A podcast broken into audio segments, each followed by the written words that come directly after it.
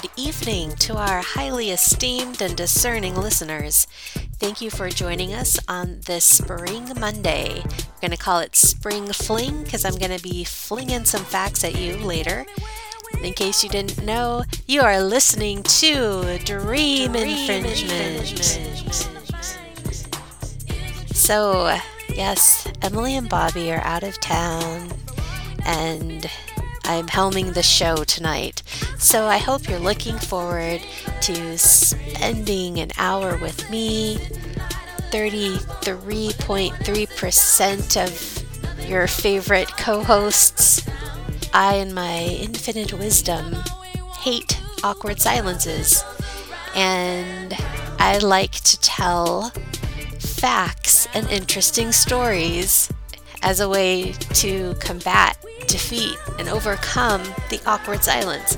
So I'm going to treat this hour like it is my own personal awkward silence and tell you facts and oddities and trivia that I have accumulated. So, on with the show. Did you know? It seems like webcams are everywhere, in our computers, phones, security devices, our cars. But do you know who first invented the webcam and why? It's one of my favorite technological stories. Back in 1991, the first webcam ever was actually invented by students at Cambridge University who didn't want to make a trip to the nearest coffee pot only to suffer the horror and disappointment of it being empty when they got there. Vowing, in my mind he is vowing, with a raised fist that this will never happen on his watch again, Dr. Quentin Stafford-Frasier and Paul Jardetsky invented the world's first webcam to help late-night studiers and programmers keep an eye on coffee levels. It took one picture a second of the coffee pot. It really goes to show that everybody has different priorities, and if something aggravates somebody enough, they will find a way to overcome. Well, Old Faithful was switched off in 2001, and the coffee machine itself was auctioned off on eBay for over $5,000 to a German magazine called Der Spiegel, where it was refurbished and put back to work by Krupps. So the coffee lives on. The song I'm playing for you is by the band Garbage, and it is called Cup of Coffee. You tell me you don't love me over a cup of coffee, and I just have to look away. Did you know? Sloths. The epitome of slow. They're so slow, moss grows on them. But they're slow in other ways you wouldn't initially think of. For instance, it takes a sloth an entire month to digest just one leaf, and they only go number 2 every 5 to 7 days. And when they go, it's a doozy. They lose up to 1/3 of their body weight in a single go. Sarah Kennedy, co-founder of the Sloth Conservation Foundation, states that to witness this epic bowel manifesto, you could only describe it as pure bliss. They tip their heads back and smile. Yep, relieved of their intestinal burdens. Must be mighty freeing. However, this bliss, it comes at a cost. Sloths don't like to heave-ho from the treetops. Nay. They make the ever-so-slow descent to the base of the trees to go, which is where the predators get them.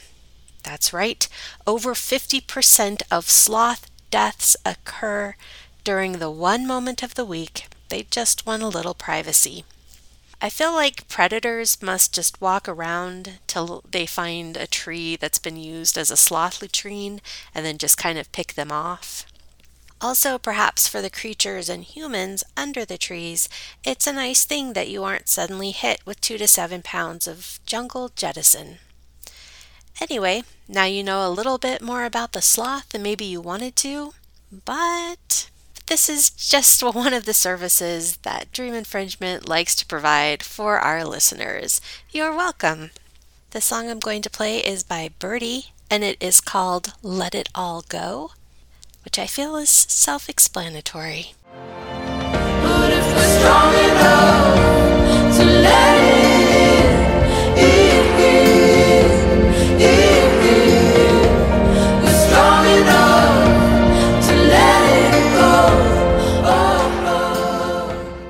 Did you know? Said my mom the other day, have you heard of exploding head syndrome? I said no, and she said, I have it. So what is this cranial TNT, you might ask, as I did?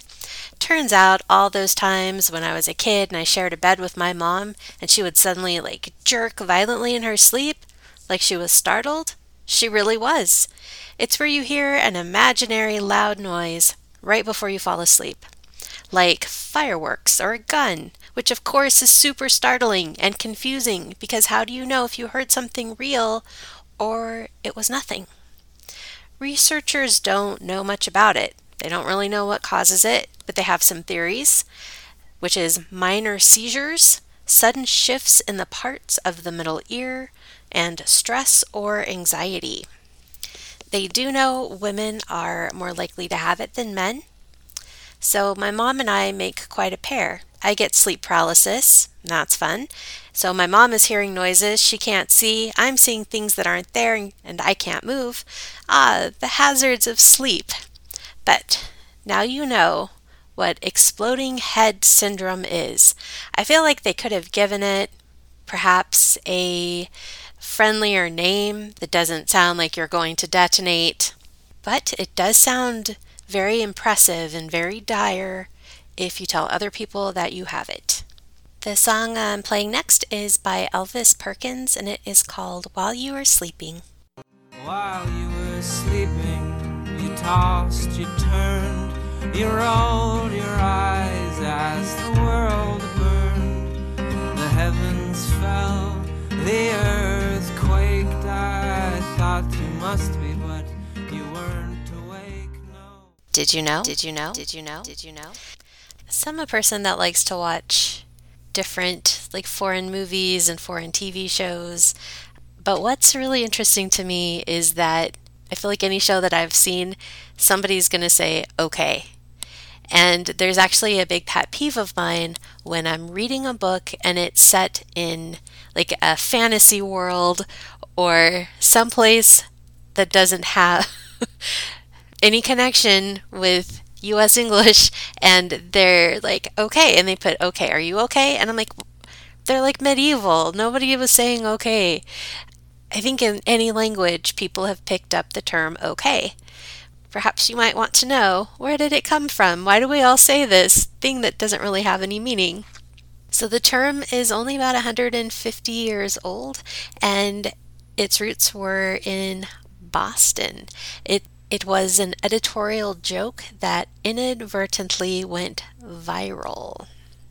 Picture it, the year 1839, and abbreviations were all the rage, right now, when we're LOL, OMG.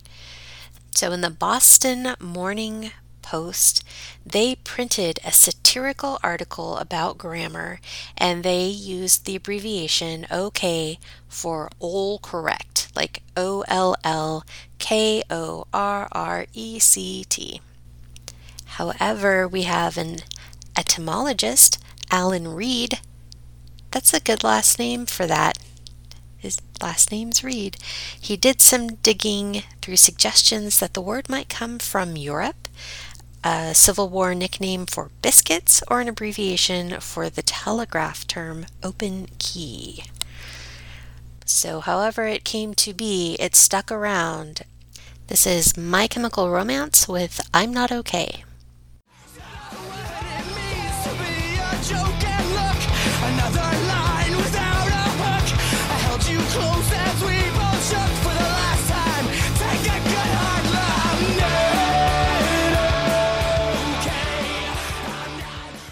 Did you know?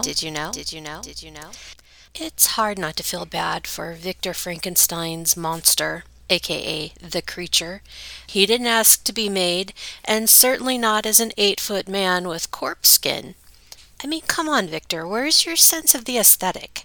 Victor never gave the creature a name because he thought the experiment would never work, and when it did, he was too afraid of the monster to make a human connection to it, which is hard for me to believe because I have named spiders, I have named pork roasts, cars, but okay. The creature is often referred to as Frankenstein, which we know isn't correct, but there is a technicality. He does call himself, when speaking to Victor, the atom of your labors. So, folks, I'd like to introduce you to Adam Frankenstein. Like I said, it's a technicality, but if you want him to be named, I mean, he did do a little name dropping there, and so I feel like I'm going to use it. Then I can talk about him like I know him. Like people talk about celebrities when instead of like George Clooney, they're just like, well, you know George. So I could be like, Adam Frankenstein. Who else would I be talking about? Jeez. Out of touch much? The song that I have chosen to play for you is Metrics. Help! I'm alive! It seemed fitting, right?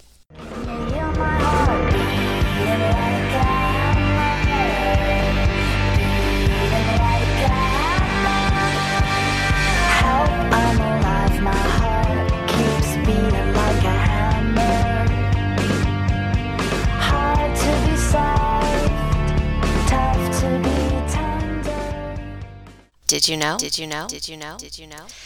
I usually feel pretty ambivalent about giraffes. I think they're interesting, but I'm not like a giraffe fan, a giraffic. I feel like there's probably a name for people that are hardcore into giraffes. I observed some giraffe behavior at a zoo one time, and it kind of traumatized me, and now I can't look at them the same. And no, they weren't like busy making more drafts. It was something else. Something haunting. I'm the equivalent of like Grandma Stark Adder. I'm like in Cold Comfort Farm. I saw something nasty in the woodshed. I saw the giraffes doing something nasty at the zoo. However, it contributed greatly to my ambivalency. But they have an interesting design. So giraffes have twice the blood pressure that humans do. They basically have hypertension. They have a 25-pound heart that keeps the blood flow to the brain because it has a very long way to go. And so to compensate for this incredibly high blood pressure, the blood vessels constrict and expand to maintain volume. What's also interesting is that you don't see a lot of giraffes being like, oh, my edema, my ankles are so swollen, because they wear natural compression socks on their necks and legs in the form of very tight skin. And this keeps the blood moving along instead of pooling in their extremities. But what's interesting also is that when they bend over to drink, now, normally something with a neck that long, if it put its head down, all the blood would go rushing to its brain and it would just be fainting a lot. But they have what is called Rete mirabile, which is Latin for the wonderful net. And it's made up of, so their neck is made up of arteries and veins that equalize blood pressure so that it doesn't all go pooling one way or the other. It's like, so now you know about giraffes. Hypertensive, compressive stockings genetically, and aware of the wonderful net of arteries. Yeah, I didn't really segue well into that one. Like, I don't know. Oh, I can wax poetic over cats, but make me talk about giraffes and suddenly it all goes wrong. Anyhow, the song that I'm going to play with this Did You Know fact is Under Pressure by David Bowie and Queen. Pressure, pushing down on me, pressing down on me.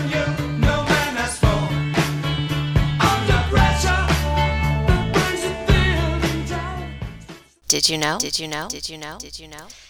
Sophie! You sabotaged me! Look what you've done to my hair! Look!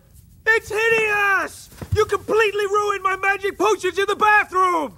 I just organized things, Howl. Nothing's ruined. I specifically ordered you not to get carried away!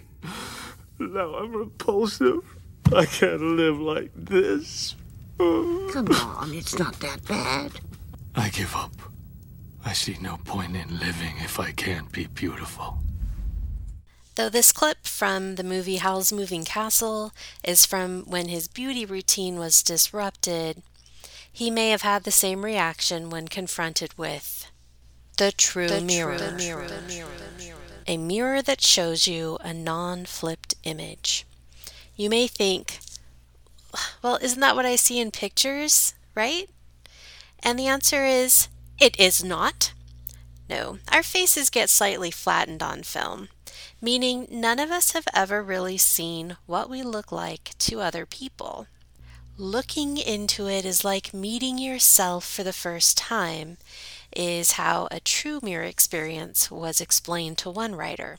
It seems what people suddenly notice is the asymmetries of their face, because our tendency when we stand in front of a mirror is to straighten or present our best look for our mirror image, not our actual image. So sometimes we might be overcorrecting and we don't even know it. Some of the reactions from people was, it's so weird, it's like a funhouse mirror, it's hurting my brain, is my head tilted? Can you tell I look lopsided?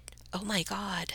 Another, I hate this, one of my cheeks looks so droopy. I also talk out of one side of my mouth. It's so weird to watch my mouth move. It reminds me, I knew I talked out of one side of my mouth when I was a kid and tried to do facial exercises to fix it. Obviously, it did not work. And still another, oh my God, whoa. This is confirming that my face is very round, definitely rounder than in any mirror I've ever seen. Also, one of my cheeks is higher than the other, and my nose is slightly tilted. One of my eyebrows is like a full inch higher than the other. I look like I'm constantly questioning something. How have you never pointed this out to me? I couldn't find the original article I read, but people who first saw their true image, they were shaken. Some described themselves as feeling like hideous or deformed.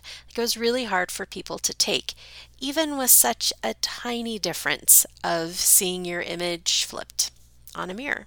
I don't know if I had the opportunity to do it. If I would, I probably would, just to be curious, because like, what if it's better? What if I'm like, oh, hey, like true me isn't as bad as like mirror image me. Yeah, I would look at it and then I probably wouldn't like it. I'm not going to buy one. They're really expensive also, and you could probably make one at home, but I don't know if I would want to spend all that time and effort to make something that made me feel ugly. I'll think about that one. Okay, so the song I'm going to play for this is by Big Bang, and it is called Monster. 세상 사람들이 내게 돌린 듯 모든 것이 발에 꼬여 있던 눈초리들 내게 가장 큰 아픔은 네가 그들 같아졌단 것뿐 I love you baby I'm not a monster 넌 알잖아 예전 내 모습 Did you know? Did you know? Did you know? Did you know? Recently I learned about this psychology thing I found particularly eye-opening to know, and I've been trying to share it with people. It's basically a form of reverse abuse, and it's an acronym called DARVO, D-A-R-V-O. It stands for Deny, Attack, and Reverse Victim and Offender. I personally have seen where sometimes the D isn't so much deny as it is deflect, which I learned about in a toxic friendship. If I asked a question, they wouldn't always outright deny it, but they'd try and distract or deflect to kind of get me off course. And it left them a weird loophole. So if you later said, but you said this, they'd say, well, no, I never denied it. That you just assumed or you just thought, so like it becomes then your fault for being misled. So that's, you know, and they don't have to feel guilty because they didn't lie. They just didn't tell you what you asked. But I can give you another instance. After telling my mom about this, she tried it with my stepfather, just as an experiment. Poor Bruce. Anyway, he had come into the house, grr, like, you accidentally locked the back door, you locked me out of the house. And she decided to try this, and she said, "Why do you always blame me? And even if I did, it's not like I ever did it on purpose, and it just really hurts my feelings when you say this. You blame me for doing something on purpose, like I was trying to." And my stepfather got all apologetic. He felt terrible, like he gave her a kiss on the cheek, and we were like, whoa, it's that easy. I'm not telling you this to use your powers for evil. This is to protect you from other people. So we have here, the offender may deny the behavior. They'll attack the person doing the confronting, reverse the roles of victim and offender, so that now offender is suddenly the victim. So I think an important thing really is to identify these patterns, because it's so easy to fall for it, just like my poor stepfather. When you're a conscientious person who cares about others and you're not manipulating others, so you don't automatically suspect that other people are trying to manipulate you, but that person doesn't want to be accountable for their own actions. It's like they keep trying to blow you off course farther and farther, and you have to continually recheck your internal compass. And it takes a certain confidence in your perception of reality and how things really stand, which is hard if someone's repeatedly telling you that it's not true. But if you feel like you're constantly having to apologize to someone who should have been apologizing to you, remember to look for this pattern. DARVO. Deny, attack, reverse, victim, offender. And stand up for yourself. You might have to cut off some toxic relationships once you realize that they are quite toxic. But remember, if that's their historical pattern of dealing with things, then the chances that you're going to be able to change their behavior, if they don't want to change their own behavior, it's just not going to happen. So sometimes we have to cut our losses and we have to walk away. Okay, this is a song by Moni Love, and it is called It's a Shame. My sister, tell me what the trouble is. I'll try to listen good and give the best advice that I can give. So, what's up with you this time? Your honey took a dive and now he's playing with your mind. Oh no, this cannot be accepted. The feelings that belong to you must be protected. Hold up, time out, I shout. Get it together, sister, tell her to be not so dismissive. Did you know? One of the most fascinating creatures to me is the giant Pacific octopus. Is it because they're considered the largest octopus in the world? The largest on record weighed 600 pounds and measured 30 feet across in length. On average, they weigh about 110 pounds and measure about 16 feet across. Nope, not because of that. Is it because they have blue blood thanks to a copper-rich protein in their bloodstream, which helps oxygen transport in cold ocean environments? It is not that. Could it be because they have 3 hearts? 2 pump blood to the gills, while the third heart circulates blood to the rest of the body? We're getting close, but not quite. This is it. This is the kicker. This is why. It is because the giant Pacific octopus has 9 brains. 9 brains! They use one central brain to control their nervous system, and then they have a small brain in each little octopus arm, all 8 arms, to control movement. There's multiple brains working together and independently to, like, move them around. That blows my mind. I can't even comprehend it. I read an article that said it's close to being kind of like a computer network where like they communicate with each other, but that's so cool. I like to think about it sometimes where like arm one brain is like, what's this over here? Is it a mollusk? And then like arm two is like, I want to go here up this rock, and like how does it figure it out? When I'm looking far off into space and you're like, what is Jennifer thinking about? It may be the giant Pacific octopus. So now you know. I also delight in stories about the hijinks octopuses get up to while in captivity. So I have a few stories that you might also enjoy. So there was an article about an octopus's intelligence. It's feeding time. The handler dumps some shrimp into their tank. He goes into another room, sits at his desk, and a little while later, a shrimp is hurled onto his desk to his surprise. You see, the octopus had found a bad shrimp in the lot, taken it, escaped its tank, crossed the hall, and hurled the shrimp at its caretaker. So not only does this show problem-solving capabilities, it also shows that they feel very strongly about shrimp and they're vengeful should you give them a subpar shrimp. There was another where people were given a tour past an octopus tank and it was duct-taped shut. So they asked why, and the guide said, well, we had a problem because fish kept disappearing randomly at night and we couldn't figure out why.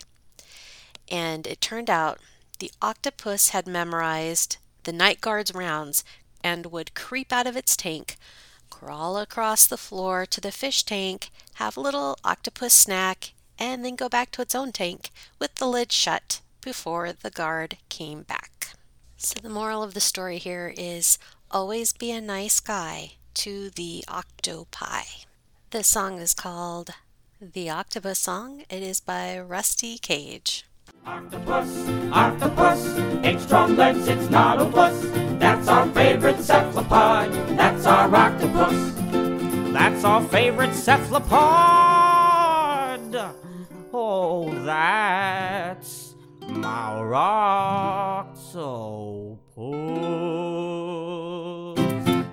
That may be the end of my facts for now. Last week I had carpal tunnel surgery on my left hand, which is my dominant hand, and I'm having to do everything with my right hand while it heals. The whole procedure itself took about 10 to 15 minutes, so like you're in the giant operating room under all the big lights. They did let me bring in my knockoff ear pods, and I had like a little carpal tunnel surgery playlist, but the OR nurses were all like really kind, and they were trying to distract me and talk to me about funny things, and it ended up being like a very jovial atmosphere. Like we were laughing, and I was trying to ignore that, you know, you can feel like the pressure and sounds and such when they're working on you. So I was trying to ignore that, and then was hoping that I was like the most delightful patient that they had that day. There's no one to confirm or deny that fact, so that's what we are going to believe. But yeah, I'm on the mend, as they say. You know, it's a relatively minor surgery in the grand scheme of things. The stitches come out in 2 weeks, and then it should be better than it was before. The song that I'm going to play is one that I had at the very top of my carpal tunnel surgery playlist because I find it super soothing, and hopefully you will too. It's by Ochun, and it is called Somehow. If it wasn't your voice, I would never be on time. Then I broke all my rules. Tune in next week when we will have Bobby and Emily back, telling stories, playing songs, doing their thing. But I appreciate you keeping me company through my hour-long awkward silence extravaganza, and stay tuned for the show after us, which is Leo with High Tech Soul. Soul. See you next week. Oh, and we have something very special planned for you for next week. We're on it, just so you know.